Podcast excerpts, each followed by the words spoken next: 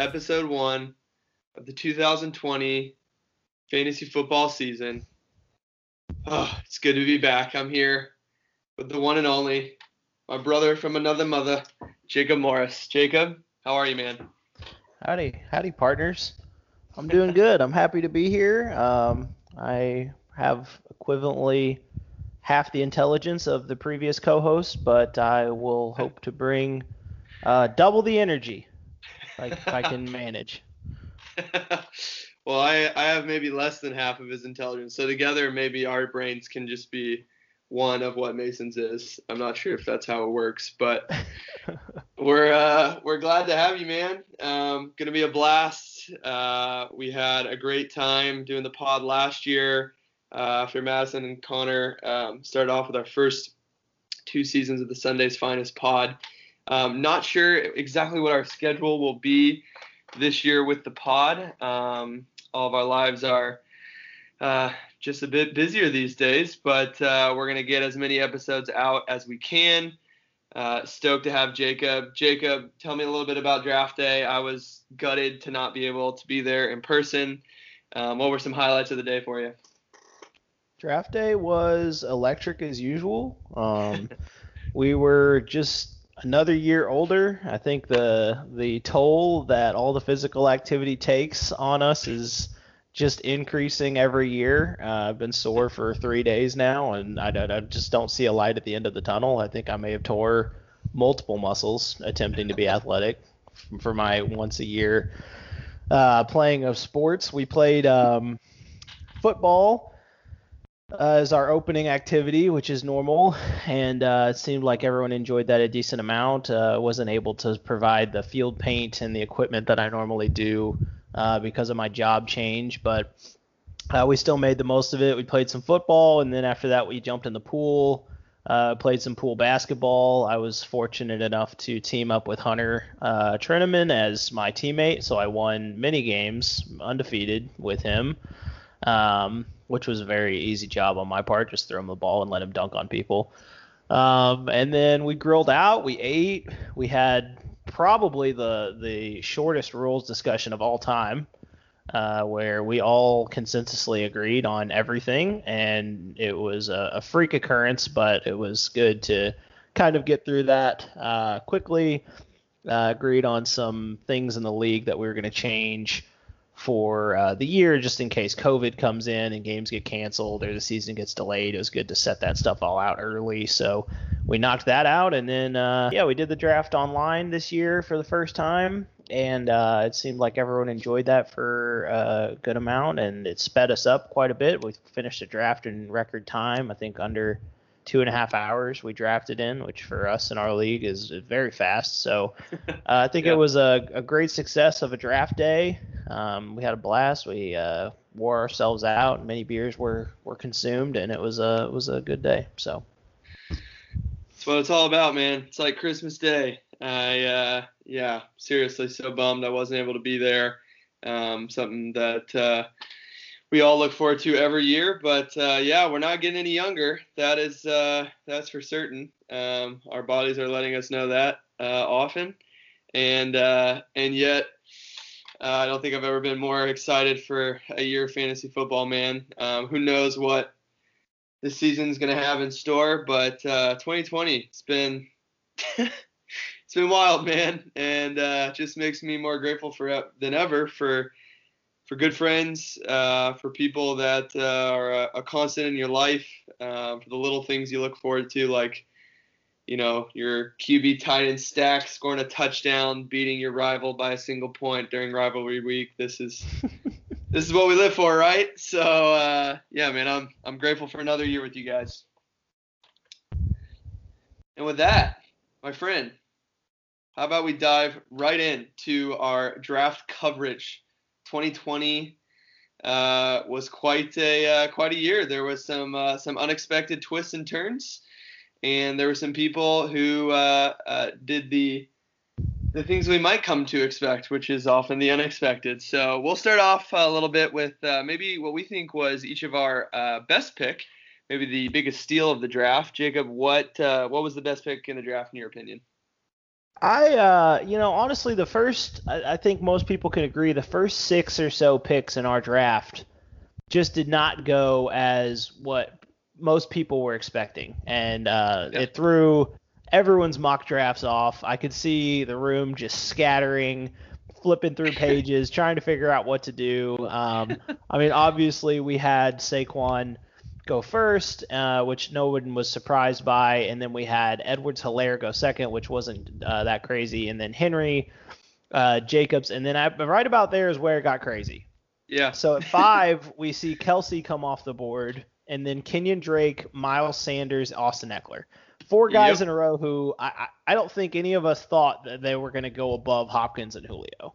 Yeah. So yeah. that course of events, and then Godwin going at 10 led our friend Alex Lott to have Julio Jones, who in my opinion is still the best wide receiver in the league. He's shown yeah. no real fall off other than a few nagging injuries and stuff that really haven't even made him miss games uh, at the 11th pick. So th- that that's my pick for uh, best pick and even steal if you want uh, for yeah. both of saying, you know, getting Julio Jones in a keeper draft, which is really, you know, pick 11 is the second round to us because the keepers yep. are all off the board. I mean, getting that uh, at 11 was was huge for for Alex. So I, I think that's my my pick of the draft. Yeah, I, I was pretty shocked to see him just continue to fall down the board. Um, and it's funny, you know, we we made the first pick with Saquon. Um, I think, like you said, everybody kind of expected that that was was going to be what would happen, and and so I hear the name announced, I see it come up on on the uh, the ESPN platform, but I'm just watching Ryan's face uh, kind of take everything in, and I just quite a few times just a uh, like the shocked emoji with the big eyes bulging out. That was uh, that was Ryan quite a few times.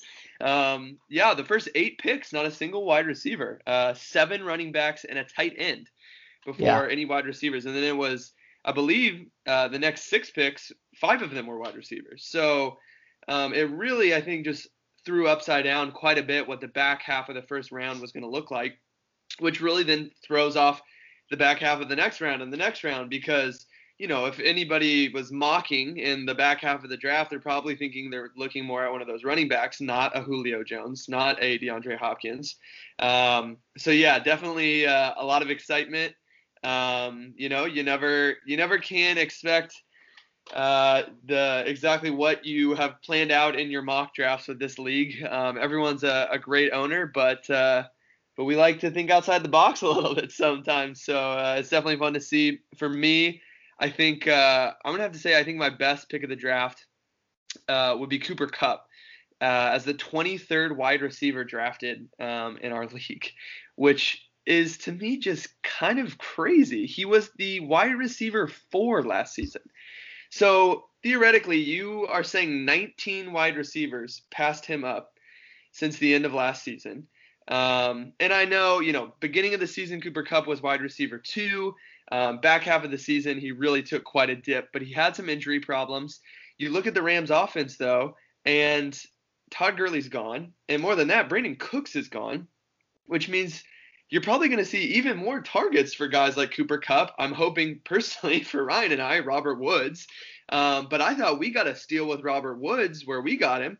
And then for Cooper Kupp just to fall all the way down and get drafted that late, um, I think that could be a pick that a lot of us uh, are going to regret passing up uh, a guy like Cooper Kupp. So um, kudos there.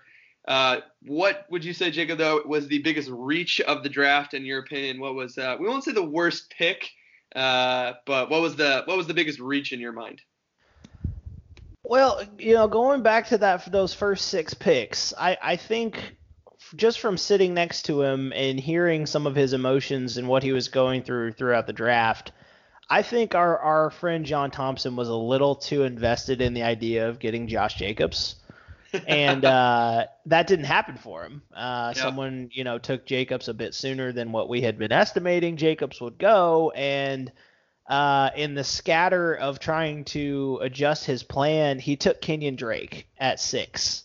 Mm. And I, I just can't help but feel like there were a lot of running backs on the board at that point that I I personally think are going to have better seasons than Kenyon Drake will. Um, I don't know if it's just that I'm not bought in on that train or if it's the the fact that he was hidden away in Miami for all those years or the injuries or well, I don't know what it is that really just can't get me to fall in love with Kenyon Drake. But to see Sanders, Ekeler, uh, Lenny, Le'Veon, some guys who are a little bit more established, um, who I, I, just would feel more confident, a bit more of a name. I, I, I think personally, seeing Drake come off the board at six um, you know, maybe John had fallen in love with the idea of getting a running back uh, based on his, you know, who he kept or, or what it was. I don't know where that came from, but uh, in my opinion, those those next ten picks that came after Kenyon Drake are all guys that I, I, just wouldn't be surprised if they all just scored more points than him this year. So for me, that was kind of the reach that kind of set off the the course of events, uh, you know, in, in the the first round that we all didn't see coming. So. Yeah, totally. And I mean, in some ways, Kenyon Drake has a little bit of the uh, Tyler Higbee factor, so to speak, right? Like he has two massive games at the end of last season, just dominant. Mm-hmm. Um, but it's a question of does a team in week 15 and 16 who's far out of playoff contention just feeding the ball over and over and over again to a guy, is that what his whole season's going to look like? I mean, Week 15, he had 22 uh, touches for 137 yards and four touchdowns. Right. Um, I think John would love to see that. I can't say that I would bank on that every single week, but um, similar to you, I think my my biggest reach of the draft is going to be a, a, running back who I think was taken um, just way too early. Uh, you have other running backs by committee that um, could have been invested in uh, many wide receivers, in my opinion, that would have been of better value there. Uh, and that's D'Andre Swift. That was Chase's uh, third pick, the rookie running back for the Detroit Lions. Uh, as someone who has spent uh, nearly 25 years of their life watching the Detroit Lions and their running backs, um, unless the guy you're taking is named Barry Sanders, you are probably wasting a draft pick of good value on a hmm. Lions running back. And I mean, I'm just I'm confused by this pick. You've got Mark Ingram still on the board. You've got Kareem Hunt still on the board. Kareem Hunt, you know, has explosive value. Um, he's also kind of in an interesting backfield um, with Chubb, but uh, you know the value a guy like that has. Ronald Jones was there. Um, Cam Akers. Yeah, you guys took Cam Akers at the end of that round. I mean, you know, even that is uh, it's a rookie running back. You don't know what's going to happen there. But if you're choosing a rookie running back between the Detroit Lions and the Los Angeles Rams, uh, I would have taken Cam Akers if you really if you're just dying to have a rookie running back. But I just think there was a lot of value left there on the board. I mean, Devin Singletary, David Montgomery were not picked until the following round. Raheem Mostert, Tarik Cohen, these are guys you know are going to give you some value. Um, so I don't know if Chase was, you know, going for a, a keeper that early, um, or if he sees something that I don't. But um, yeah, I'll eat my hat if a uh, Lions running back specifically as a rookie, comes out and has a dominant season this year. Yeah, I, Jake, I can't help but notice a little bit of hurt in your voice there, man, when you're talking. Uh, I think uh, I think some of your, your pain and your history with the Lions might be swaying you a little bit there. Uh, you know, I do yeah. think Swift is an exciting guy. I think he's a talent. He's an SEC running back. Um, those there is uh, some research that has been gone through some uh, people of SEC running backs and how hard they get run in college and their yeah. uh, success in in the pros as a result of that. Um, I think there's some guys who are the outliers to that, obviously, uh, like a Mark Ingram, but. Um, yeah, I mean those guys get run hard in college on those Georgia, Alabama, you know, Florida, those those big SEC teams that want to come out and pound the ball, and so who knows what kind of uh, damage Swift's body already has on it from that. Yeah. But I definitely think he's a talent. Uh, I'm not a big believer in that O line, but who knows? I mean, we Chase could definitely prove you wrong, and and uh, Swift could come out and have a great season. So we'll, I guess we'll just have to wait and see. It's true. It's true. And and uh, without a doubt, there is uh, there's obviously some pain. Hopefully, you know, my video's not on Jacob, so you can't see me dabbing away my tears a little bit as I think about this life of supporting the Lions. Uh, but yeah, I, I, will say in, in Chase's defense, he has, you know, he drafted uh, Josh Jacobs, I believe, as a rookie. Chase often, you know, investing uh, running backs and, and just players in general who are, are young and um, maybe uh, people aren't as aware of exactly what they might be. Um, and so, you know what, I would I would be happy to see uh, see me be wrong on this take because that would mean the Lions finally have a good running back. But uh, yeah, we'll we'll move on from that of subject. Jacob, we are going to dive into our team by team breakdown. Um, all 14 teams taking a, in-depth look at where they stand going into this season. Um, and we are going to do this in reverse order of our league consensus rankings. The one and only Trent Earps, uh, master of the spreadsheets, sent out a ranking to all of us. Uh, all 17 uh, league members cast their votes, and this is a consensus ranking of how everyone feels about each team's draft and how they are heading into the season. Jacob, are you ready? I am ready. As uh, the Michigan great Jalen Rose says, you got to give the people what they want, and this is this is what the people are listening for. Where will your team be, and uh, what will we say about them? Amen. Amen. Jalen Rose, a true goat. All right, Jacob, number 14. We have no other than the 500 mil club. That is one Andrew Fry. Uh, Andrew comes in at 14th. Uh, Mason had him at 13th in his write up rankings. ESPN had him ranked ninth. Jacob, unpack for me a little bit about why Andrew Fry came in last in his consensus rankings. Oh man, there's a lot to unpack there. Uh, first of all, he was probably 75% drunk at a wedding uh, while drafting. You know, I cannot imagine how many he had already had at the point of this occurring.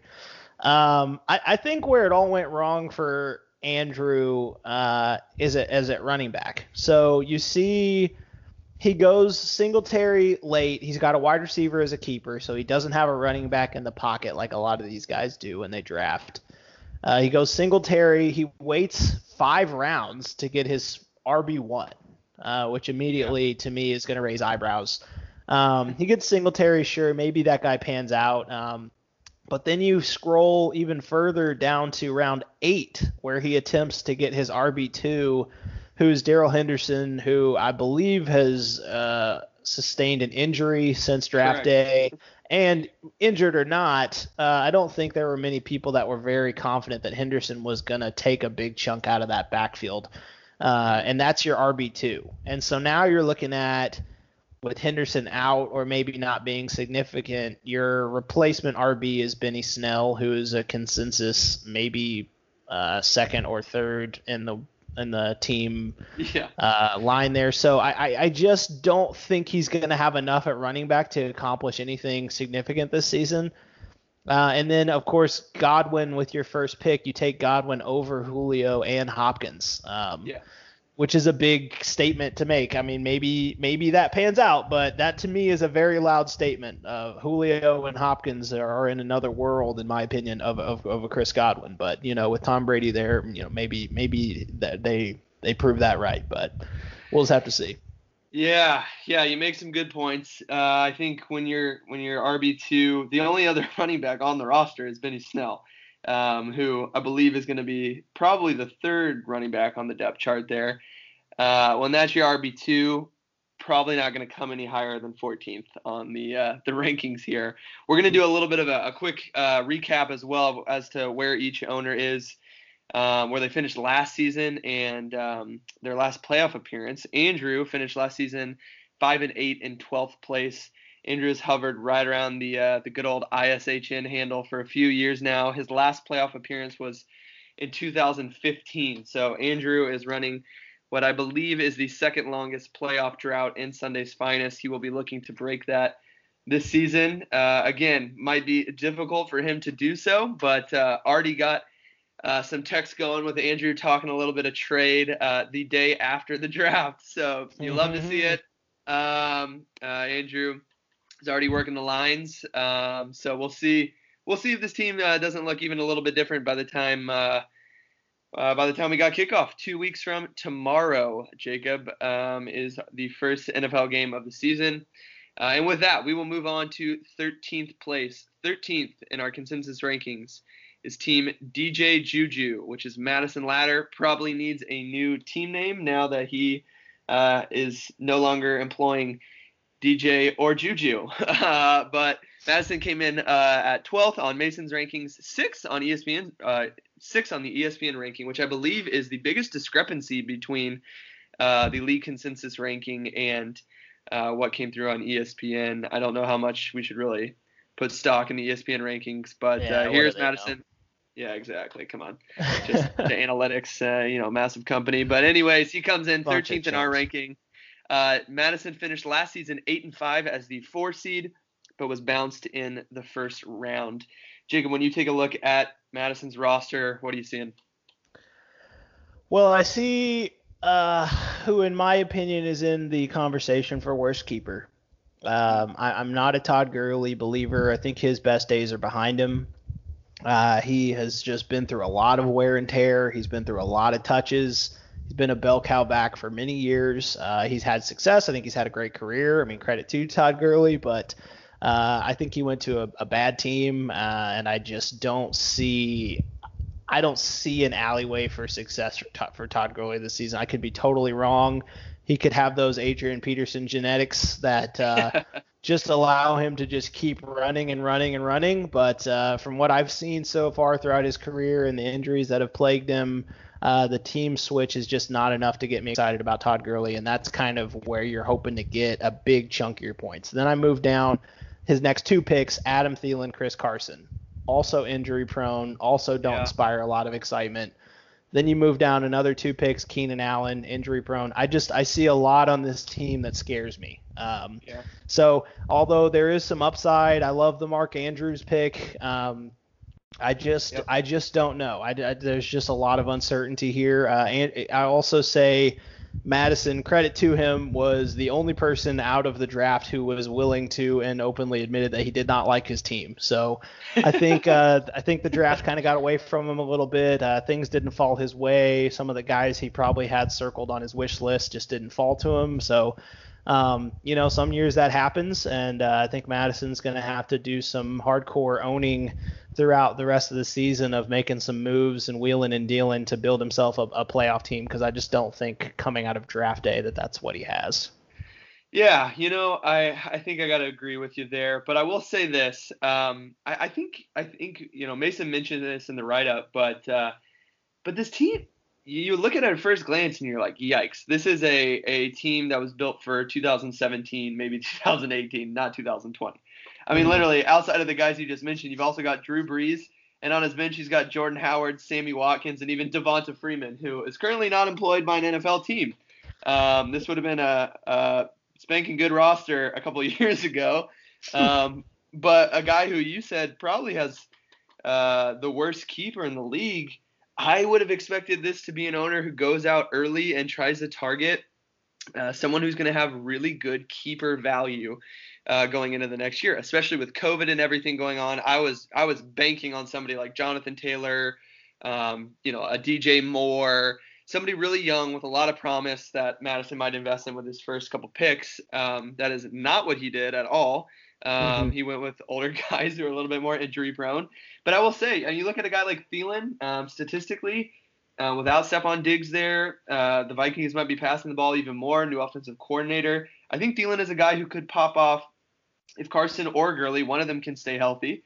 Uh, Madison's a good owner, and I wouldn't be shocked to see him uh, salvage a, a a good season. Um, again, he he uh, self-admittedly uh, didn't love his roster. Neither do we, but uh, Madison's a good owner, and uh, we'll see we'll see uh, where the season takes him. So with that, we are going to move on to the 12th place team, uh, near and dear to your heart. This is Jacob and Uh, Zach's yeah, team. yeah, yeah. Still, uh, still waiting on a team name, I believe. Um, maybe we'll we'll get that later on. But uh, they came in ranked actually 14th on Mason's roster uh, rankings and 14th on ESPN. But again, what do those guys know?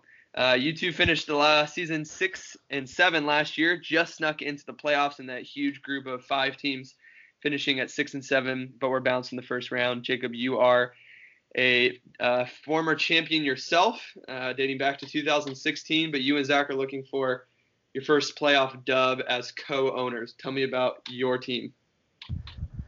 Okay, well, uh, you know, uh, it's hard hard for me to speak on my own team without being biased. Um, you know, I, I, think the thing that we love that we set out uh, the draft to acquire was the Lamar and Hollywood stack. Yep. Um, I'm a big believer in that. I follow both of those guys closely. You know, through the whole offseason, they're attached at the hip. They are best of friends. They're from uh, similar areas in Florida they just speak the same language and they think the same and they just they get along like no pair I have ever seen a wide receiver and a quarterback do. So yeah. with Hollywood, the news of him putting on weight and him being healthy this year, I think uh, he is he's the guy to have. So uh, that that's a big one that I'm in love with. I totally understand if other people don't see that. Um, but I think that stack alone, you know, on any given week could could give us 60 points, and I mean that in our league, that's almost enough to win a game. So, yeah. Um, you know, I, I looking back on it, the Jonathan Taylor pick was probably one that I regret. I think it could pan out, uh, but I also see a world where it doesn't. Um, you know, in hindsight, seeing that um, Lenny and Le'Veon were both on the board. Would I have rather had one of those two and a little bit more security, knowing that we were going to turn around and take Akers? Probably. Um, but, you know, that's just not the way it happened. And draft day is uh, a whirlwind of excitement. And uh, we kind of caught a wind of saying that we were going to start taking some some dice rolls and some rookies. So we, we rolled that on and took Ruggs later on as well, who I, th- I think is an exciting opportunity. Yeah. So yeah, I mean we've got a lot of rookies, and then you've got AJ Dillon and Bryce Love both on the bench. Who, if one of those two becomes a starter on their team, I think they're both talented. They could both be worthwhile players. So, uh, yeah, I think there's some stuff to love and some stuff to hate here, but um, you know, I think 14 is a little low, but I also can understand why we're not one. So, uh, you know, that's just that's just me. That's just me. That's fair. That's fair. I think that's a a perfectly biased uh, assessment. Um, not not to uh, not too braggadocious, but I, I, you're convincing me. You're convincing me. Uh, I, I mean, I will be honest. Um, when Ryan and I went through our, our mock draft uh, week leading up to the draft, we had uh, put Hollywood Brown to you and Zach, um, but actually with your second pick. So uh, the fact that you got him with your fourth pick, I mean, he was a guy I really wanted to have, and even coming down the barrel there. Um, I was starting to wonder, is there any way he could sneak all the way back to us? I think he's going to have a fantastic season. Um, love him for all the reasons that you said. Um, I am a bit worried though about uh, the running back situation, like you said. Um, this is just uh, this whole year has uh, a huge cloud surrounding it. We have no idea whether uh, Jonathan Taylor, Cam Akers, other rookies are going to um, struggle out of the gate because they haven't had the usual preseason. Um, the usual amount of touches and real game action. Uh, maybe their coaches aren't um, going to be ready to invest in them right away, or even nearly as early in the season as as talented rookie running backs would be in another year. Um, but perhaps these guys would have gone even sooner if that wasn't the case. So um, I think you know a lot of your season really hinges on that. Um, obviously, Amari Cooper uh, can can win you games, and he can also lose you games. So you're hoping to maybe get a little bit more consistency out of Amari this year with uh, some more passing options, but that could also mean he falls down a little bit regardless, I think you know uh, you said you maybe weren't crazy about your Jonathan Taylor pick, but the the first seven picks of the draft, really eight first eight picks of the draft, are really where at that point going on, um, there wasn't another sure thing running back the rest of the draft, like a young guy who gets a lot of touches. The running backs picked after Jonathan Taylor, Chris Carson, Le'Veon Bell, Leonard Fournette, Melvin Gordon, David Johnson. So I mean, yeah. Every single one of those guys is old. Um, you know, Fournette and Lev are being tossed around in trade rumors right now. Melvin Gordon's in a new team, struggling to breathe in Denver. I read. Um, David Johnson looked like he couldn't breathe all of last season. Dude was uh, uh, barely running out there. So you know, at that point, you need a running back. I can't really fault you for that one.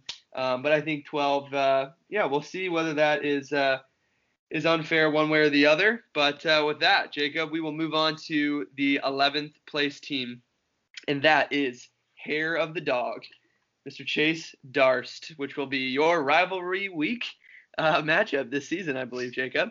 Uh, I don't Chase understand why.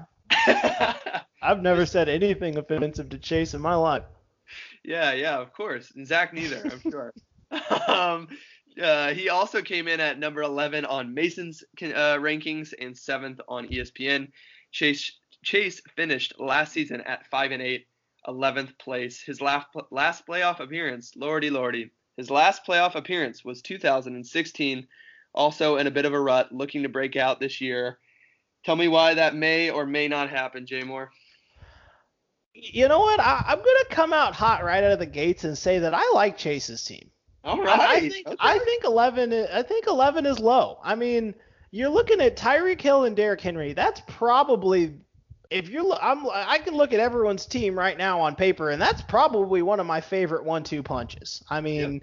You got Nick Chubb and Barkley. You obviously you love that. Zeke and Hopkins. I love that. Thomas and eh, no, I mean I, I, it's probably yeah. my third favorite one-two yeah. punch in the league. And yeah. in, in our league, with how the talent is spread so thin, your one-two punches is a huge chunk of your points. And D- Derrick Henry last year looked about as close to unstoppable as you can be. And Tyreek Hill, we all know, is the the probably the most freak athlete that we'll see in the next 50 years in the NFL. Yeah. Uh, I mean, I love it. So Tyler Lockett doesn't inspire a lot of excitement in me. Russell Wilson, I think, is probably you know on the the dropping side of the roller coaster of his career, but I don't think he's washed up. Um, yeah. We already discussed Swift a bit. Deebo Samuel's a young talent. I mean, uh, Matt Breida was a guy that me and Zach wanted. I just don't hate it. I mean, if Fitzgerald can yep. squeak out another semi-relevant year, uh, I mean, uh, it's just there's there's some stuff to like on this team. I mean, I don't think he's going to win the championship, but I, I think 11 is a little low. All right, all right, I see that. Um, yeah, you know, it's interesting. Uh, Henry and Tyreek, those two alone had 10 games last season where they one of them scored 24 or more points, and I believe five games where one of them scored at least 30 points. Those are two guys who can win you a week. Period. You oh, pair oh, yeah. that with somebody like Russell Wilson. Um, you know, uh, Tyler Lockett is maybe a little bit more uh, lower ceiling but lower floor. Although he had a 40 point week last season, a 34 point week last season, he's got a lot of guys who can go out and just win you a week flat out. I think the question with Chase is going to be whether that can be consistent and whether these guys can stay healthy. Um, mm-hmm. Tyreek, obviously, as quick as he is, has had some trouble staying on the field. I think a lot of Chase's season hinges on that right there. Um, you know how I feel about D'Andre Swift uh, from the, the top of the episode here, so I won't belabor that uh, too much more. I will say uh, a pick that I was scratching my head at though was was Deebo Samuel, um, third pick of the fifth round. Um, you've still got a couple guys on the board who um, I don't know. I, I think have got more value than a guy like Deebo who's hurt, not 100% sure when he's going to be returning. Uh, the 49ers passing offense, I mean, it'll be interesting. It'll be an interesting yeah. pick to look back on. Um, maybe Chase got good value there because um, Deebo is hurt. Uh, but some of the wide receivers who were taken immediately after AJ Green, Jamison Crowder, Will Fuller, um, those are all guys who can pop off as well and are probably going to be in um, offenses that are maybe slinging the ball a little bit more. So I'm not quite as sold on Chase's team as you are, but I don't hate him as much after uh, hearing you, uh, you know, bump his stock up a little bit. That's uh, that's some good, some nice, nice kind words. Uh, we'll we'll see if that's still uh, how you feel week eight uh, when you two are facing each other down the barrel. I think I think a big question, the the ultimate question for Chase's team coming into this season is: Has Tyler Lockett had sex yet? I mean, that's gonna be that's gonna be it. I mean, has he lost his virgin superpowers? Or is you know I mean it, it's like it's like Samson you know did he cut his hair or what, what's going on? So uh, that's that's going to be the deal breaker for me on Tyler Lockett. I'll have to do some research after this but we'll have to see. That is the insight uh, that we were looking for Jay Moore. That is why you were brought on as a co-host that we we no one else in the league can give that kind of uh, burning insight. So with that uh, we we will move on to number 10 in the consensus rankings and that is Jackson Humphrey knocking on Evan's door. Also placed 10th on Mason's rankings, 5th on ESPN's. Jackson finished last season at 6 and 7, just missing the playoffs. Um, Jackson looked like he was going to be in the playoffs almost all season, and then kind of tailed off towards the end. Um, his last playoff appearance was in 2018. Tell me if you think Jackson is going to be knocking on Evans' door or, or another door this season, Jacob. Whew. Well, you know, I, I think one immediate question that I, that we already discussed some in the GroupMe. I think we may have some differing in, in opinions, is is the uh, David Montgomery injury relevant to Tarik Cohen? Um, David Montgomery recently, uh, as of the time of this recording, I'm not sure when you guys will hear this, um, has left the field with a non-contact injury. I think we all know what non-contact usually means. Uh, it's just the the the hard truth. Uh, so that could be some sort of tear, uh, some sort of long-term injury, uh, and we had a bit of discussion in the GroupMe of that not affecting Tarik Cohen because maybe he doesn't fill that role.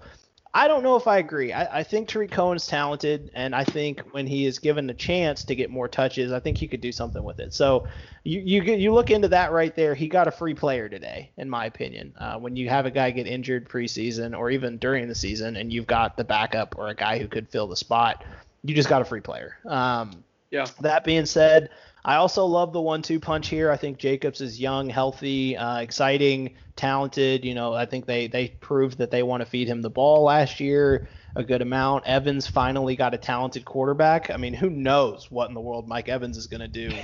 as talented as this guy has been, with a blind man with less than ten fingers apparently throwing him the ball for the last however many years of his career. I mean, Mike Evans is a big one to me. With it being a keeper league, we had no shot at him, but I, am horrified to see what Mike Evans can do with an actual quarterback throwing him the ball. So yeah, um, we will see what how that pans out. Um, you know, looking down the rest, I think he had a kind of weak back half of his draft. Um, just not a lot of stuff to get excited here. Uh, but you know, you, you, never know. He always takes kicker early. I, I, think sometimes that can penalize. You know, me and Zach talked about that a lot leading up to the draft of you know not wasting picks. Um, yeah. And I don't know. I mean, yeah, you want to seal up having Tucker. That's great. Uh, you know, I'm glad you have him, but I don't know. There might be some talent, you know, sitting there in that pick that other guys were able to scoop up because you were to take your kicker five rounds too early. So um, that's that's kind of my take on Jackson's team. Yeah, you know, I, I actually I'm almost I'm almost feeling the way you were feeling about Chase's team, about Jackson's team. When I look at this roster, I again I, I don't see one guy who's gonna you know, just blow the doors off the way, you know, a Tyreek or a Derrick Henry might. But I don't really see a glaring weakness in this starting lineup. I mean, from top to bottom, Dak is going to have a great fantasy season. Josh Jacobs, Tarik Cohen, like you just said, um, should be pretty consistent. Then Mike Evans and, and Calvin Ridley. Um, you talked about how great Evans could be this year. I think Ridley's got a lot of potential um, in the Falcons' offense. Um, some pieces have been moved around. He could be a guy who who takes another step this season. Uh, Mike Gesicki at tight end uh, is an interesting pick to me. I think that's another guy who a lot of the fantasy football experts are are pretty high on. Uh, maybe Jackson got some value there. I don't hate that as a late round tight end. Guys got some value. And then Courtland Sutton. Courtland Sutton um, is an incredible athlete. Dude had a great season last year. Uh, came in at wide receiver 19. Um, but you know, I, I think uh, again, this is kind of maybe similar to your guy Amari Cooper. They drafted a, a, very talented rookie wide receiver, but if anything, that might take some of the coverage away from Courtland Sutton. Um, I was reading just this past week that he has been dominating in training camp. Uh, one of the stronger flex options, and even they've got Emmanuel Sanders on their bench. Um, so we'll see. Uh, I think this this uh, this team's got some some potential. Uh, maybe 10 is a little bit too low for them in my mind. I think I rank Jackson more like seven or eight. Um, so we'll we'll see how uh, this year shakes out for for Lenny. Uh, but with that, we will move on to uh, the ninth place team, and that is Connor Paz at Can't Guard Mike. Also came in at ninth on Mason's rankings. Uh, Mason seemed to be nailing most of these predictions, and 11th in ESPN's rankings. Connor finished last season six and seven in ninth place. Uh, his last playoff appearance was in 2018. Connor is uh, one of the most consistent owners in Sunday's finest. I think, I mean, this might be the first year he's ever missed the playoffs. Maybe only one other time. Um, dude is pretty dang consistent. What do you see in this roster, Jacob Morris? Well, the, the, the thing that, that is going to make or break the season is the Travis Kelce pick. I mean, yeah. he set the tone for his entire draft right there. Um, now, I, am speaking off the cuff a little bit of my memory, and I could be wrong, and if so, then forgive me. I want to say, did did Mason not take Travis Kelce both of the last two years early in the draft and then win championships? He did. Well, he took Zach Ertz early in the draft Ertz. two years ago, and then he And took then Travis Kelce. Kelsey uh, at the beginning of the draft last year. So yes, an elite tight end has been a recipe for success for Mason for two straight seasons. And to be honest, Early actually, in the draft. yeah, two years ago, uh, Ryan and I took Travis Kelce with our first pick, and then we had Hooper last year, who really um, was pretty consistent for most of the year. So elite tight end play can definitely be a key to success in our 14 team league.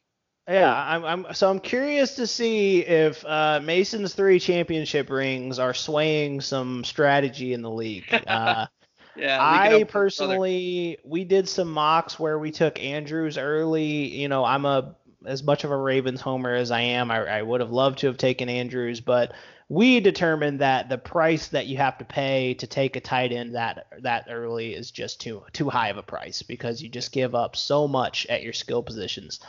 Um, and what Connor, in my opinion, tried to do to make up for that was to wait on quarterback. And me and him talked after the draft, and he he openly admitted as well. I wanted to wait on quarterback, and I waited too long, and he got bit, in my opinion. I mean, you look down his roster all the way down to round 15. He took his quarterback, and it's Minshew, who was Yeah. like a fringe starter last year. I mean, he, Yeah. he created some excitement and and became a meme, but I mean, he really wasn't clinging on to that starting job that tightly. So Yeah. I I don't know. I mean, that that's going to be an area of concern that, in my opinion, he's going to have to address. Um, I love that he locked up both Ravens running backs, so he's got the the current, you know, the present and the future in the Ravens backfield. Um, Yeah. I love that. I love that pick. I think if Ingram goes down or if Ingram starts to show signs of age, I think Dobbins is going to be a young, talented guy who's ready to step in and just immediately fill that hole, and I think he'll be great. So I, I love that he secured that for himself. Um, yeah, I mean, I, I, my honest opinion is that David Johnson is like he was washed three years ago, so he is Yeah. like fully clean at this point. Um, So Yeah. I don't know about David Johnson. We'll see if that pans out, but yeah, I mean that's kind of what I'm looking at here. Totally. Yeah, I, I was I was uh, kind of hoping for for our guy James Conner to fall to us. If you look at Mace, uh, pardon me, at Connor's um, the the uh, logo for his team, it is still a picture of James Conner, um, who I believe was his first pick last season, or maybe acquired. But regardless, um, I thought that's who Connor was going to go with at this point. Um, and when he picked David Johnson, I, I was feeling pretty excited. Um, I think the guy was washed three years ago as well. Um, but otherwise, uh, I think I think this is a very good team. And to be to be blunt, you just know Connor's going to acquire a good running back in a trade this season. I mean, dude, dude has Yeah. some kind of magical powers. I think that he uh, he uses against us. Uh, he always seems to pick up good guys in trades. So I agreed on the the Ravens backfield. I think will be strong for Connor. Um, he's got two wide receivers, Michael Gallup and John Brown, um, both of which I think you know the second option on their team. Um, but maybe uh, that is going to be helpful for them. Th- those two guys, I think, could really be uh, pivotal in Connor's Connor's season. Um, but I, again, I think, like you said, uh, so much of this year for Connor depends on the tight end spot, Travis Kelce. Um, and we'll see. You know, if Connor has a strong year this year, goes out and wins a championship, um, and this is another year where um, having that number one tight end uh, leads you to a championship, you might see uh, tight end be a keeper or uh, the number one pick in the draft next year. It just Uh, might be the move. Yeah, seriously. So with that, we will move to number eight. That is Jake Davis. Team Skittles also came in at eighth on Mason's rankings uh, and 13th on the ESPN rankings. Jake Davis finished last season at seven and six, the five seed, and advanced to the semifinals, where he just missed on making it to the championship game. Jake is a former champion dating back to 2017. Jay Moore, what do you see about Team Skittles? Okay. I'm gonna have to. I'm gonna preemptively ask for Jake's forgiveness on this, and oh boy, there's someone go. else down the line who's gonna have a similar experience. But I'm gonna go opposite of how I felt about Jackson's team here. I hate this team.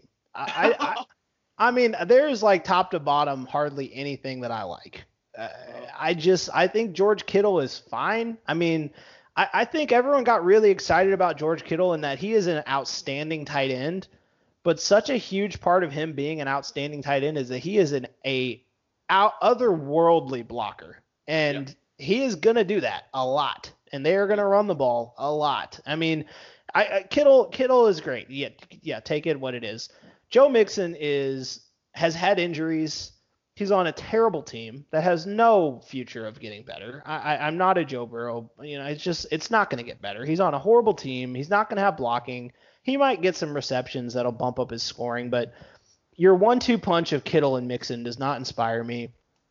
DJ Moore on a team that really is up in the air on their quarterback. I love Teddy, but they're not going to be a high-scoring offense. I mean, that ball is going to go through Christian McCaffrey.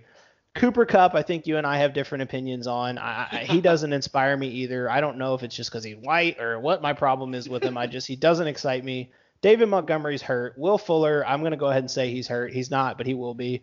Tevin Coleman's hurt. He already is. I, am sure he will be.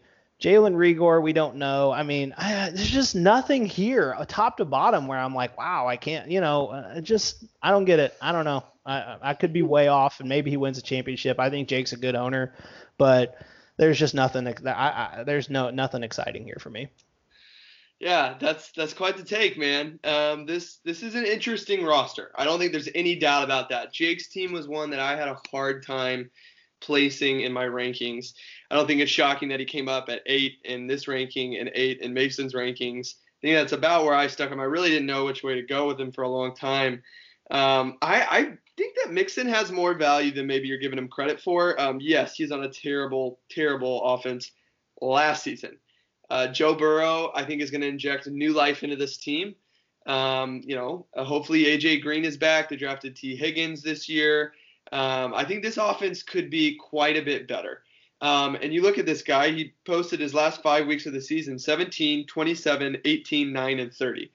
That's good. And they were still a terrible team then. So they're going to be better, I think Mixon's a guy who could take a step this year. Um, I don't think he's going to be, you know, a top five RB, but I think he could be a top ten running back. And um, you know, DJ Moore and Cooper Kupp. Um, I think you know you've already heard what I think about Cooper Kupp. I thought that was an excellent pick. And DJ Moore, um, I think if there's any wide receiver stocks really flying up right now, DJ Moore. Yes, they have uh, some QB change, but the dude produced. Um, coaches seem to really like him. He's freakishly athletic. Um, and again, I think the George Kittle pick, yes, he's an excellent blocker. Um, probably, you know, an even better tight end in real life than he is in fantasy football. And he was the number two tight end in fantasy football last season. But the dude only caught a touchdown in five games last season. Never had a game catching more than a single touchdown. So if he can improve that, where he's getting a touchdown every other game, or you know, two touchdowns in a game from you know every once in a while, which is not unheard of for a guy who they just paid astronomical money to. Uh, I, I, think Zach Kittle or Zach Kittle, George Kittle, George Kittle, Zach Kittle. Don't think he's playing in the NFL.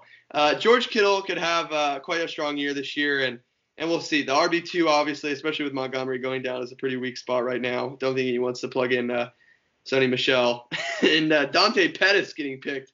Um, I was not expecting uh, Dante Pettis to be rostered in uh, Sunday's Finest this season, but you know, we'll see where it goes, Jacob. Uh, with that, we are entering the seventh pick now, or pardon me, the seventh place team in our rankings, and that is hashtag secure the bag. Stefan Albiero, Mr. Double Move Sports, part one. Uh, Steph came in seventh in Mason's rankings again. This is five spots in a row. I think Mason had the same same ranking as the consensus rankings and 12th in ESPN's rankings. Steph has uh, Steph is looking for his first playoff appearance. He finished last season at six and seven, which brought him into tenth place. He was at the bottom of that stack of six and seven teams. Jacob, what do you see? Will Steph be hashtag securing the bag this season? Okay, there's so no. There's a lot to unpack here. Uh, I, I think that Davante Adams is going to be dependent on Aaron Rodgers being Aaron Rodgers. Um, and Aaron Rodgers went really, really late in our draft. So if he does re-become Aaron Rodgers and do the things that we all know he can do, Davante Adams is going to be outstanding. I, I, have no doubt about that. He's going to be great. Uh, he could be as high as the top three or four receiver this year.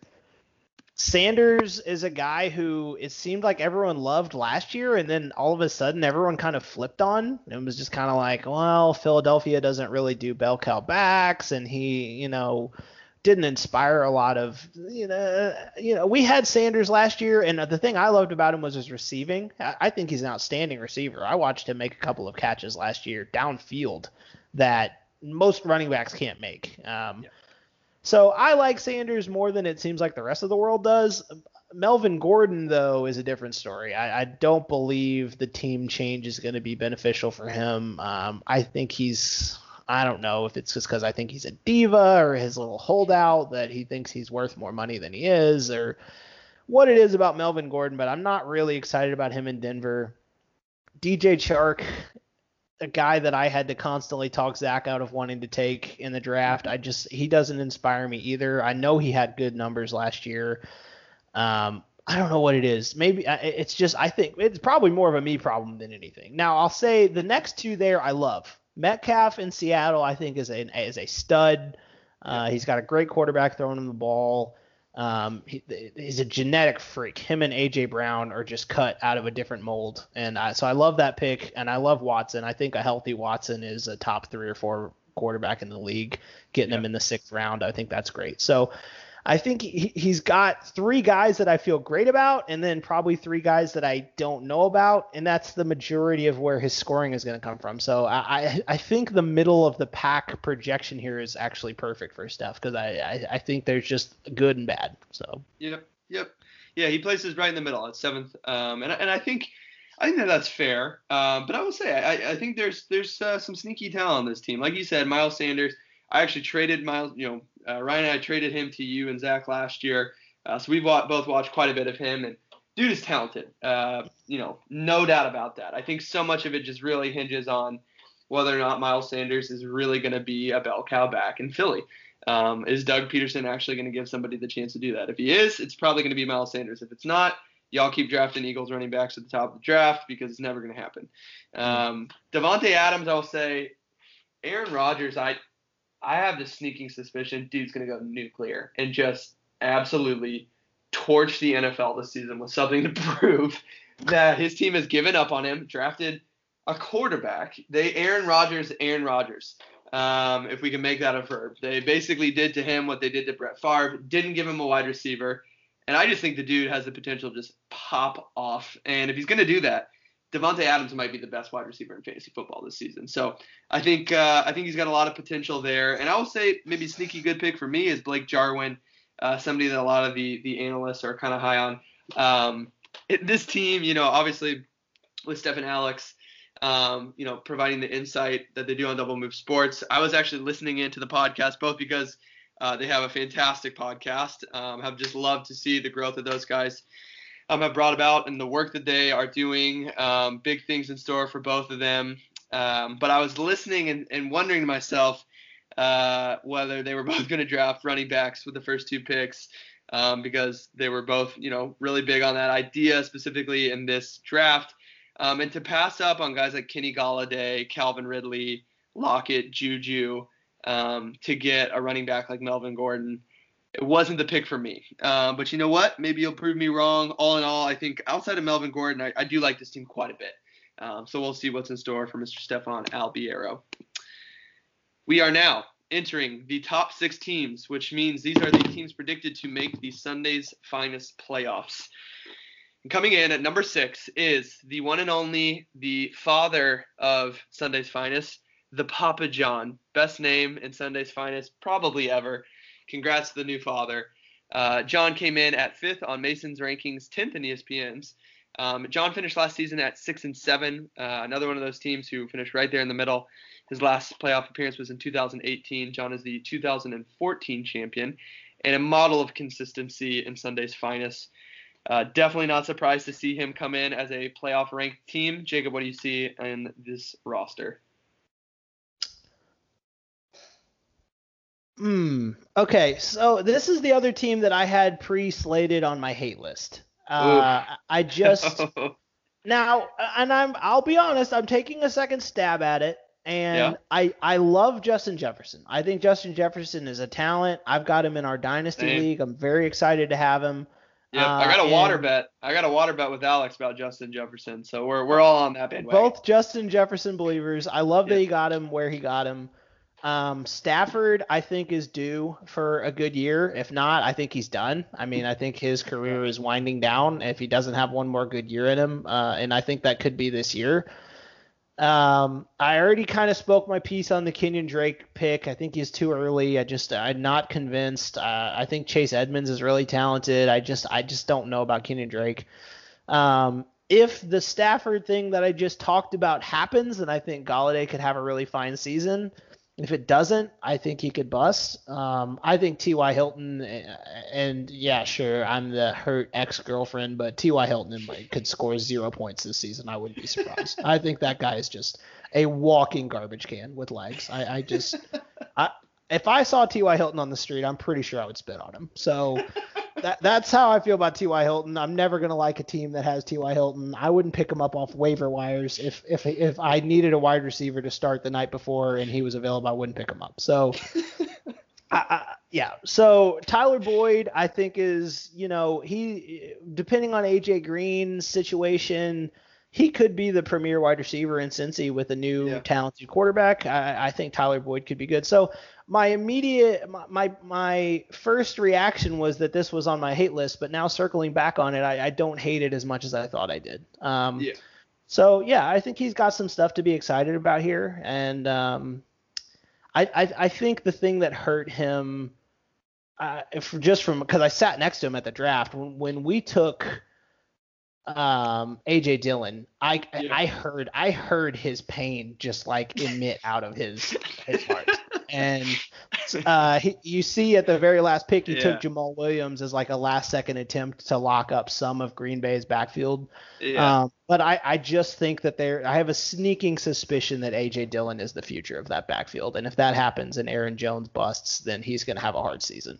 Yeah, I think you hit the nail on the head, honestly. It's kind of crazy to think that Aaron Jones was RB2 last year in PPR. Um, for his stock to be this low after putting out such a strong season is kind of kind of wild. But the dude scored 15 touchdowns last season. He's not going to do that. He's not going to do that again this season, especially he had with four in one game. Did he not? Yeah, he had four in one game, and I think he had uh, let's see here. One, two, three, four, five multi-touchdown games of that backfield, just rushing.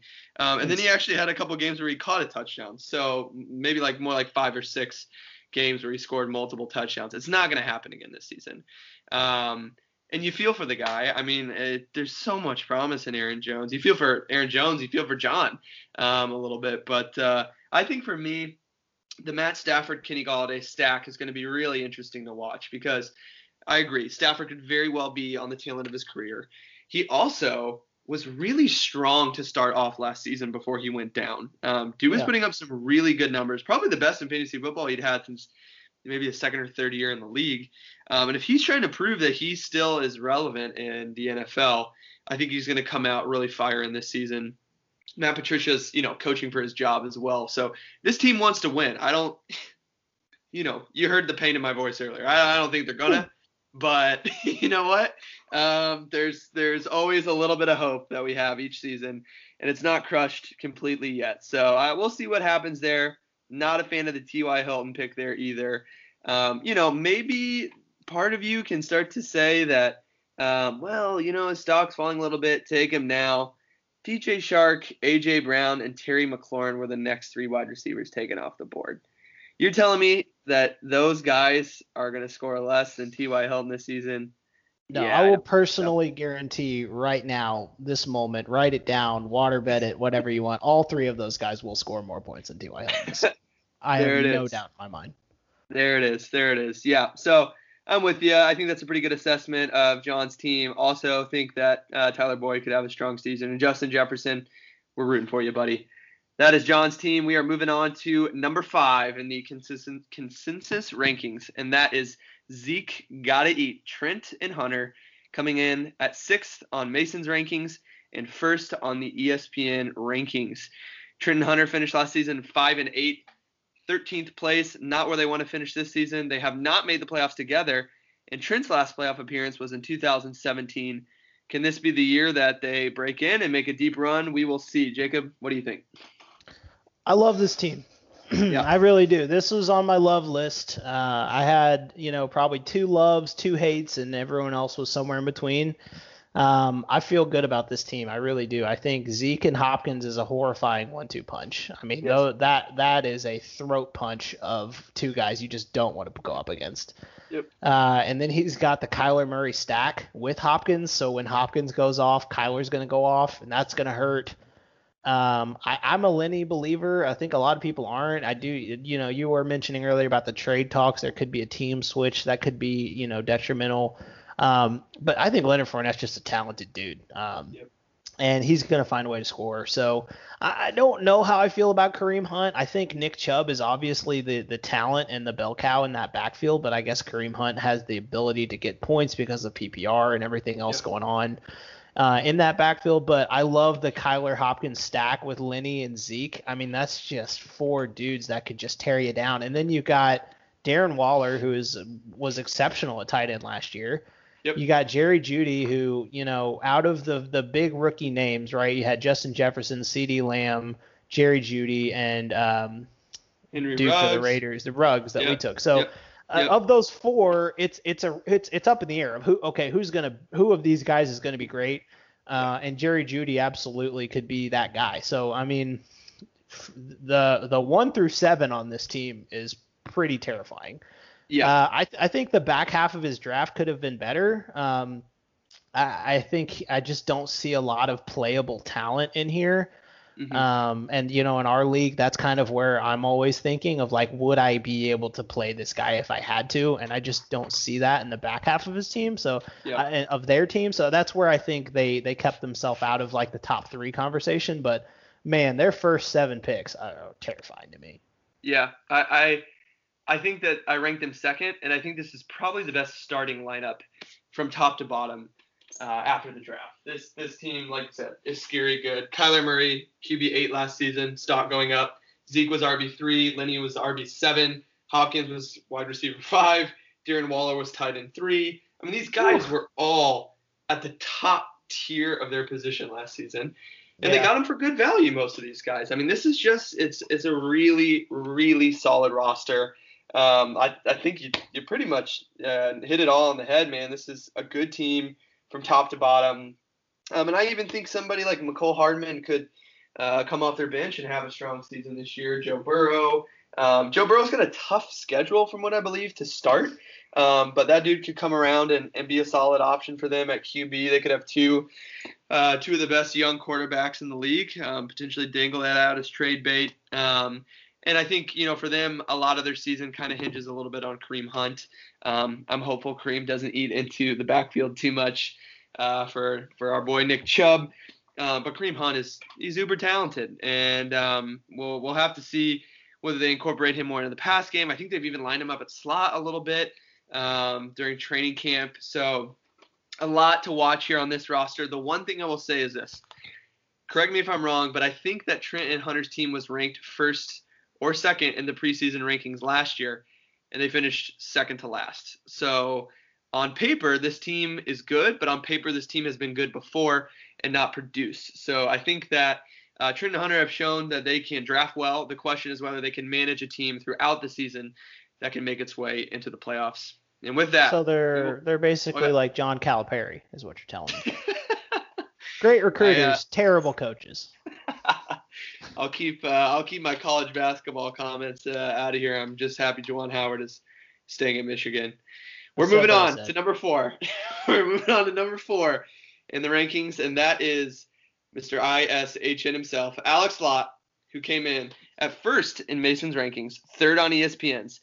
Alex finished last season in dead last, four and nine, and I have to I have to share a stat here that was shocking to me. Alex has not made the playoffs since 2014. Six year playoff drought for Mr. Lott, who I, am I'm, I'm dumbfounded by that. I, I always feel like, you know, Alex has a great team after the draft. Um, he drafts well, but as you know, this man likes to trade. Jacob, is this roster, as it is, good enough to win a championship with one or two minor moves, or do you think we're going to see another year of crazy trades from Alex Lott? Yes, I, I, think if everything goes Alex's way, I, I, think that this could be a championship caliber team. Now, what has to go his way, uh, there's a few things that I feel like have to happen. Uh, Rojo has to come out strong and take over and be the bell cow back in Tampa Bay. Yep. Um, you know, I think they've got probably three names floating around. I can't recite them all off the top of my head, but I know that he's not the only back in Tampa yep. that is being spoken of getting touches. Yep. Tyler Higbee, that guy lit the world on fire the last what four games of the season last year incredible numbers. I mean, yeah, I, I don't think there's really been a tear like that before. yeah, if that if that continues and and Higbee is going to play like that, then I mean that's almost enough in itself. Yep. So I love DeVante Parker. I think he had a coming yeah. out party last year. He's dealt with some injuries. He's dealt with some bad quarterbacks, but I think he is uh, he's reaching his precipice. I think he's getting to his peak um, of his of his age and his talent and everything. So I think it's a great year to have Vontae. Yep. Um, Julio, uh, uh, I've already spoken about how I loved the Julio pick. He fell into his arms. So you got Kamara, Vontae, Julio. I mean, those are three big scorers. Yep. Um, you got CeeDee Lamb as a stash away who could come on strong in the back half of the season once he gets his stride as a rookie. Uh, Lev Bell, I mean, I think everyone in the league feels similarly about Lev Bell. I just don't think there's a lot of belief in him, and it's mostly because of Adam Gase. Yeah. Uh, I, just I I think that the it's just gonna be hard for Jets players to succeed. I just don't know what they're doing there. I don't know what the plan is. I know things went south with Jamal Adams and Le'Veon Bell, and that Adams was a big recruiter of Lev to New York, and now he's gone. So Le'Veon might want out. Who knows? Um, yeah. That could be a make or break thing, but I love some of the talent on this roster. I think if uh, if he makes some deals down the line that, that actually make his team better and not worse, I definitely think this could be Alex's year. Yeah, I'm with you, man. This is a talented team, top to bottom. I think that the best thing Alex did this year in the draft was pair guys who are young, uh, many of which rookies, with guys who um, are older, more established, and maybe on their way out the door. So you look at something like you said, you know, Ronald Jones could be taken over in Tampa Bay. You pair that with Lev Bell. Don't necessarily love uh, Lev Bell for a full, you know, 16 game season. Um, but if he's on his way out, hopefully Ronald Jones is on his way up. Golden Tate, always been a solid fantasy football player. Probably going to have a strong start to the year. Maybe he starts to tail off a little bit. Guys aging.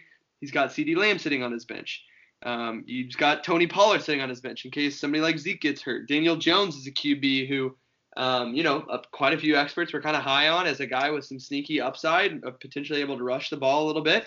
Pairs him with Matt Ryan. So at, at almost every turn, Alex has a very consistent fantasy football player at their position and a guy sitting on his bench who could quickly take over um, if that stock proves to be on the way up. So I, I think an excellent draft from Alex.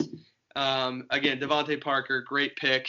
Um, but a, part of this is, you know, DeVante Parker had a coming out party last season because he got away from Adam Gase.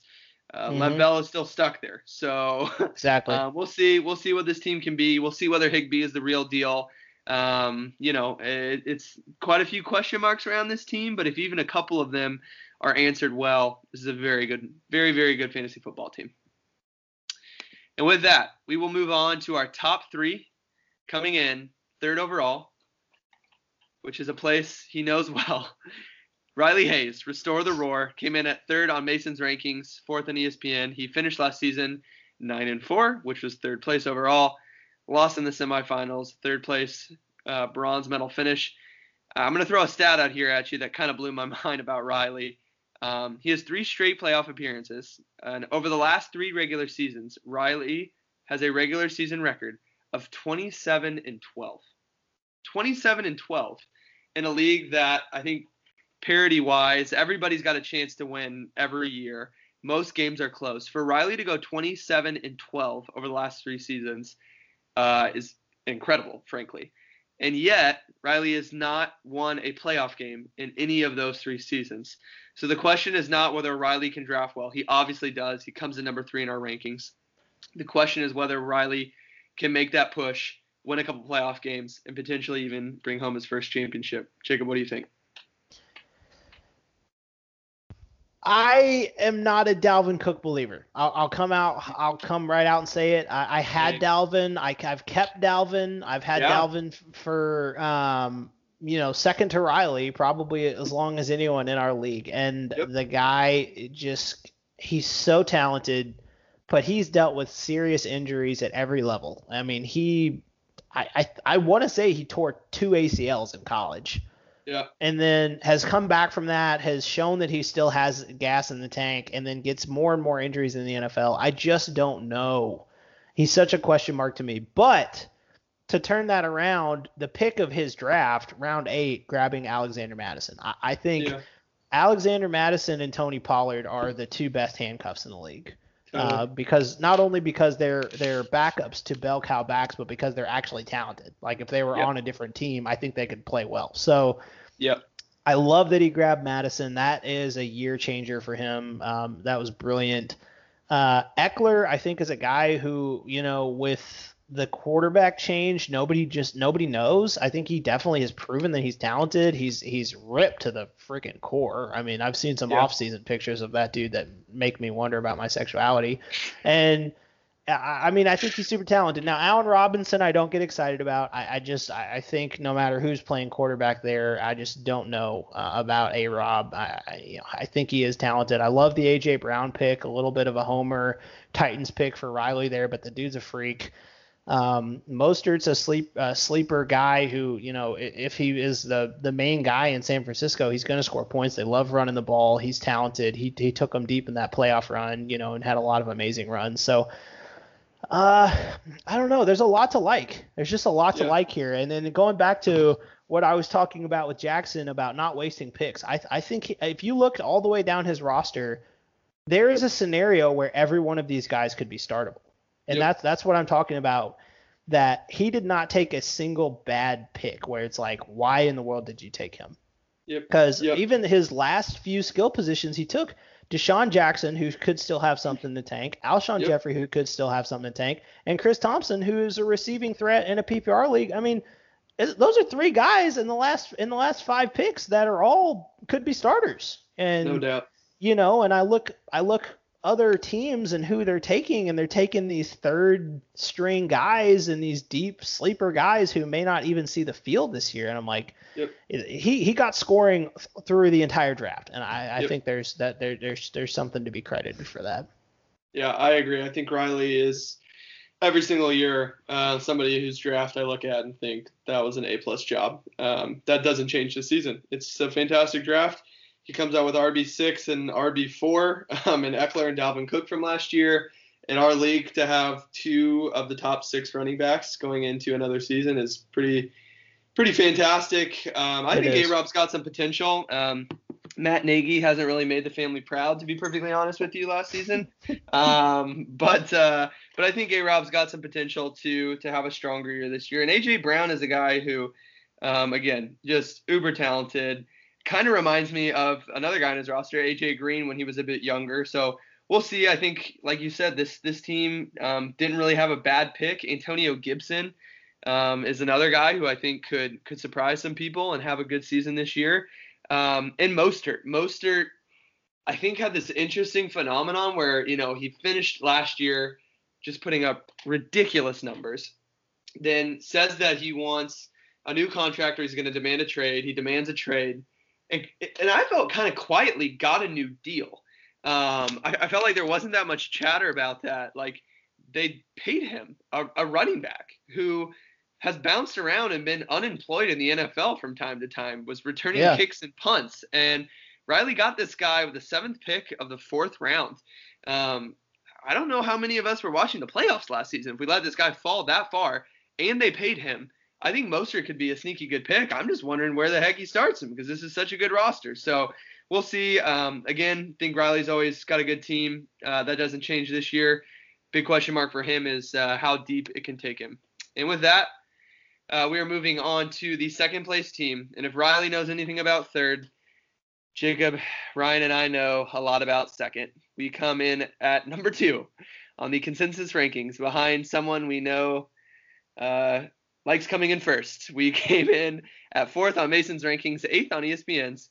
We finished last season, of course, 10 and 3, first place in the regular season, but lost in our second straight championship to Mason Pause. What are you looking at with Ryan and I's roster, Quarantine Barkley, which, by the way, thought that was a pretty creative name. It was good. It was good. I got to give it to you. Now, be honest. Did you Google it?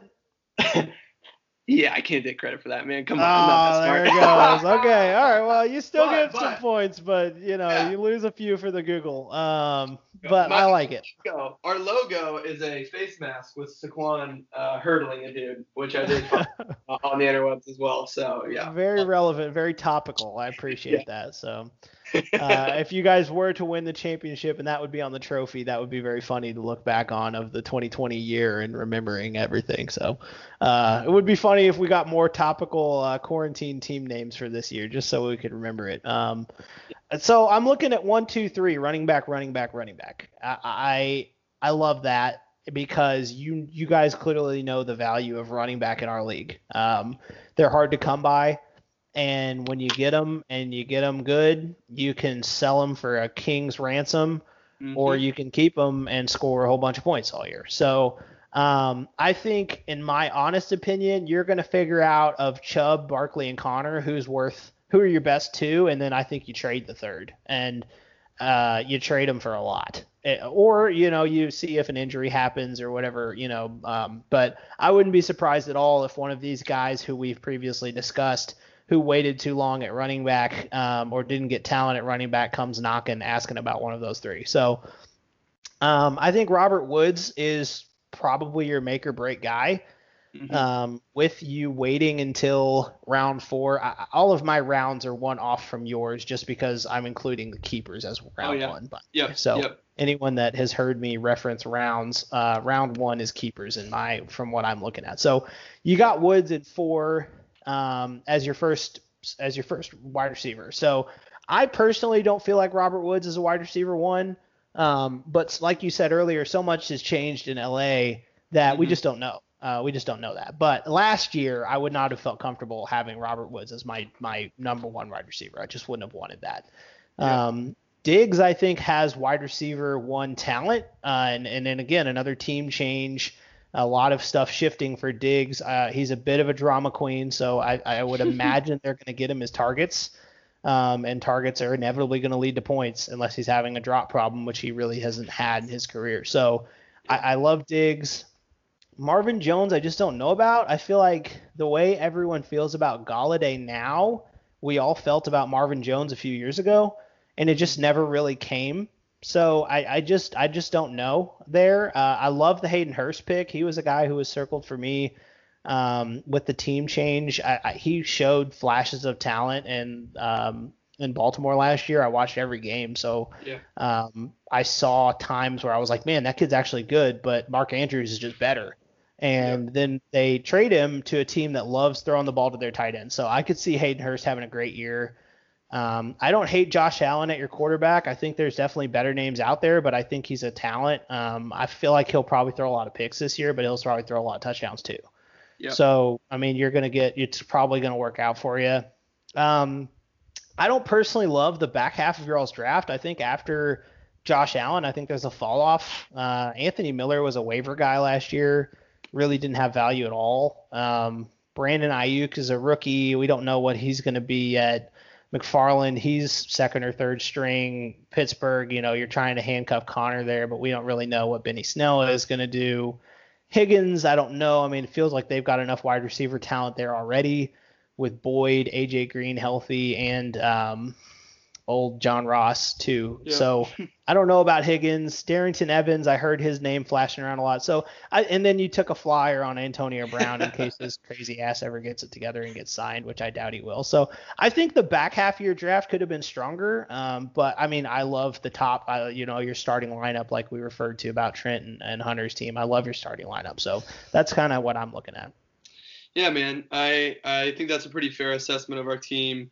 Um, when we were, you know, like you said, thinking about having three really strong running backs and being able to potentially dangle one of those guys as a trade later on, we love that idea. Robert Woods um, is a guy I, I, I was really really excited to have uh, be available for us to take.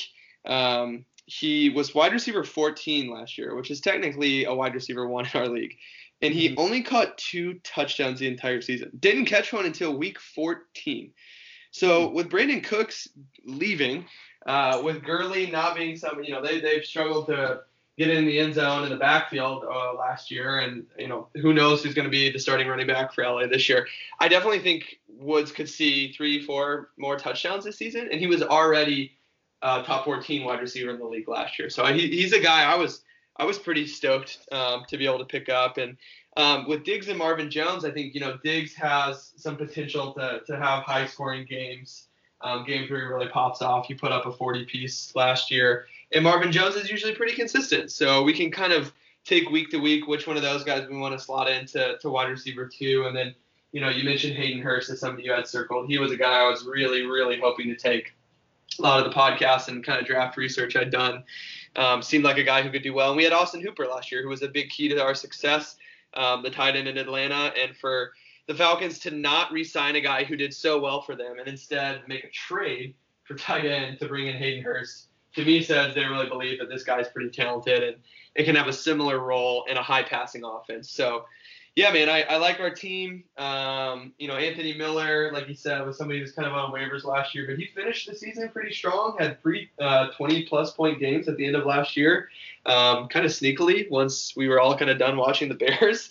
Um, but yeah, there's there's a few young guys on this team. I think we actually had four rookies in a row between Aiyuk, McFarland, uh, Higgins, and Darrynton Evans um, that we just felt like, you know, small chance that any of them pop off, but, you know, uh, might as well take four throws at the dartboard and see if one of them doesn't hit bullseye. So um, we'll see, man. I I honestly uh, made me a little sick to finish second to Mason even in the the rankings, um, but uh, we'll see how this season shakes out. That brings us to number one overall. Who else would it be but the defending back-to-back champ, Mr. Mason Pause, CMAC Attack, came in at second in his own rankings, probably only out of a little bit of humility. Uh, again, first champ to win back to back, first to win three uh, championship rings. Nobody else has even won two. I'm kind of sick of talking about it. Jacob, why don't you why don't you talk us uh, through this roster? well, for all of our sanity's sake, we've got to hope that Christian McCaffrey just decides to go on a sabbatical and becomes yeah. a missionary and moves to Africa.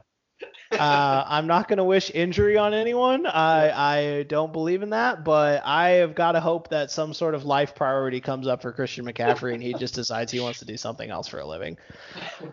Um, because as long as he has the kind of scoring output that McCaffrey had last year, Mason's always going to be the favorite. Um, and that's kind of the bullet that we take with keepers. Um, yeah. I personally enjoy keepers. I know there's some people who are starting to feel a little sour about them. Um, it, it doesn't go over my head that the people who are more sour about keepers generally have worse keepers. um, but that's just the competitive side of us all coming out. Uh, obviously, yeah. we would all love to have Christian McCaffrey. So, I mean, we, you can't glaze over that. I think often in yeah. our league we glaze over keepers because it's like, oh well, yeah, of course he has Christian McCaffrey. Let's look at the rest of the team. It's like, well, you can't really glaze over a guy who's going to score 35 points a week. I mean, it's going to be a problem. Sadly, so, you can't. um, yeah. So uh, moving on from that, I, I, think that that's what hurts the most here. Uh, from what uh, I think it was Hunter, someone at the draft mentioned that every team that they had seen in the ESPN rankings that had McCaffrey was the number one ranked team, like automatically. Yep. It doesn't matter what you did with the rest of your draft. If you have McCaffrey, you're already in the conversation. So um, that's good. Uh, uh, you know, it, that is what it is. So we'll have to deal with that as a league, and we'll we'll combat the the uh, common enemy there. Uh, Edwards Helaire at two. That one for mm-hmm. me, I'm gonna continue to be a critic and a skeptic until I see otherwise. Just because I told you, I told you, I thought that's who he was gonna take. You did, you did, and you were right. Uh, the guy just hasn't taken an NFL field yet, and I'm, and uh, you know, like Saquon a few years ago, there was the same thing, and we took him. So I'm feeling like a little bit of a hypocrite, but Saquon had all this uh, combine hype of like he was breaking combine records and doing stuff that people had never seen before. And uh, Edwards Helaire, I think he's falling into a dream situation of being in Kansas mm-hmm. City. Uh, but he just, I just don't know. I, I don't know until he gets on the field and takes a couple snaps and scores some touchdowns and does some stuff. I, I'm just going to continue to say going at at two at where he went is just too dang high for for a rookie, yeah. an unproven guy. So, um, Juju, I think you already, you know, I might be stealing your point, but he, he's the make or break guy here. If Juju mm-hmm. goes back to rookie season with Big Ben, Juju, then we're all hosed. I mean, you're looking at 30, yeah. you're looking at 30, 30, and 30 from his top three guys, and you score 95 Stop. points and you win. So uh, it's yeah. just like it, it's going to be very hard to overcome. Um, Zach Ertz is a guy who me and Zach both were kind of just iffy on. We just we kind of had him on our stay away list because I think Dallas Goedert gets a lot of love in that offense for whatever reason. Um, I don't know. I don't know if it's because Wentz has been hurt and they've lost that connection a little bit or what the deal is, but Ertz has just not been as sexy to me lately. So um, Landry, I'm not a Baker believer. I don't think Landry or OBJ either will have very good years. I think Baker is just horrible. I think he's going to be done in, in Cleveland after this year. Mm-hmm. Um, Julian Edelman, he's pretty washed up. He's got a new quarterback who's inaccurate. So I, am not very excited about Edelman.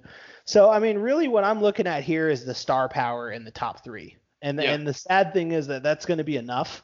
Yeah. Um, but if I'm being honest, I mean, the rest of the draft is just not that exciting. I mean, I like that he got Goedert and and yeah. Ertz, so it's weird to handcuff your tight end, but Ertz is the one that's worth doing it for. True. Um, I don't hate the Philip Lindsay pick in the in the PPR league. I don't know how relevant Shepard is going to be. Um, Brady is your quarterback. You could love it, you could hate it. Nobody really knows. He's old. He's on a new team. Um, he's not got the Belichick. Uh, I don't even know what to call it. The, the to fall back on. You know the scheme yeah. that everyone has always said that he's lived off of. So we're gonna see. I mean, I, I just think his top three could be so intimidating that that could just be enough to win him the majority of his weeks and then we're in and you know and that it's over with. So i think the i think the rest of his draft honestly could have been better but i i think that he's got so much he's so top heavy that it could be enough to carry him. Yeah. And in a 14 team league i mean to have that much star power in your team is just i mean you think back to our 14th place team i know we're we're running about an hour and a half here. Our goal most of these episodes is going to be an hour, but I don't think anybody's going to complain about an hour and a half for our, our post draft. We're all hungry for some football content. It's the draft um, special. It's the yeah, draft come on. special. Come on, guys. Uh, that's right.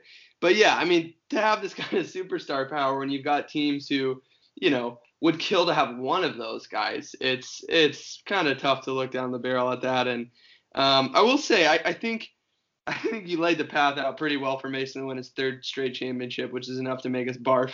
The only good thing about that is he can only keep one of McCaffrey or Clyde Edwards Helaire. So uh, teams who are, who are, finishing 14th, 13th, you got a little bit of comfort in that, I guess. um, but yeah, man, I, I, think I think the the hope for the rest of us not wanting to see Mason win three straight would be that McCaffrey is um, he's being coached by a new team. He's got a new quarterback. Um, you know, if they paid him a lot of money, and if we've seen anything in the NFL, it's typically not worth it. Guys start to, to kind of tail off once they make that money, and McCaffrey seems like a guy who's just got incredible work ethic. But you know, I I'm not going to be shocked if he doesn't put up the same numbers. I mean, he's still probably going to be the best, if not a top a top three running back. I mean, when your floor is probably like RB three, gross. Um, yeah. But yeah, yeah, I mean, Edwards Helaire um, obviously, you know, uh, you know, Andy Reid was saying he reminded him of Brian, uh, Brian Westbrook after the draft. You love to hear that if you're Mason. Yeah, exactly. um, but you know, also again, we made this point about rookie running backs. They're not getting the usual offseason. Um, so I think there's a chance that yeah, maybe Juju's needing to get back into a rhythm. Um, Ertz isn't exactly what he's been before. Um, I I just really can't picture. I think if Mason doesn't set his lineup the rest of the year, he makes playoffs. I mean, I I, yeah. I struggle to see this team not being a playoff team as is. Doesn't need to make an add drop. Doesn't need to make a trade. This is a this team's going to the playoffs. Period. It's just a question of whether, um, you know, he needs to make a move or two here or there to try to shore something up. Uh, if there's an injury, if somebody kind of tails off. But this is it's a scary good team again, um, and that's that's what we're taking a look at. Um, when you're back-to-back champ, you're obviously uh, you're doing well. You've got a star-powered guy, and um, for him to then get the number two pick as well. Um, Mason Mason has been the cause of some some league change over the years. Uh, we're no longer doing the playoff challenge. I don't think too many people loved uh, the guy who wins the league uh, getting the second overall pick. Um, and I think if Mason wins three in a row, the uh, the the angry mob coming against keepers might be a little louder than, than usual. Uh, it's the but, it's the Wilt Chamberlain effect, you know. I mean, when, yeah, Wilt, yeah. when Wilt came into the league, all of a sudden they started changing all these rules because they're like, all right, this guy's too damn good. We gotta we gotta figure out how to put a rein on this. So yeah. it's a compliment, Mason. Take it take it, it as a compliment. It is. We love our commish. Um, Mason will be joining for some of our podcast episodes this year.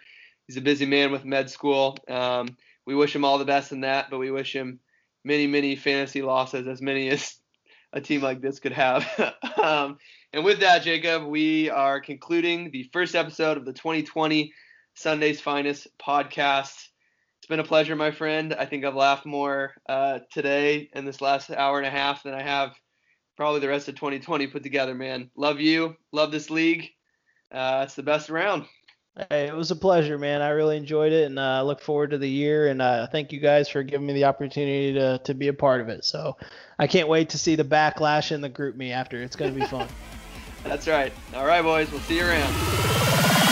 Party like a Saturday night.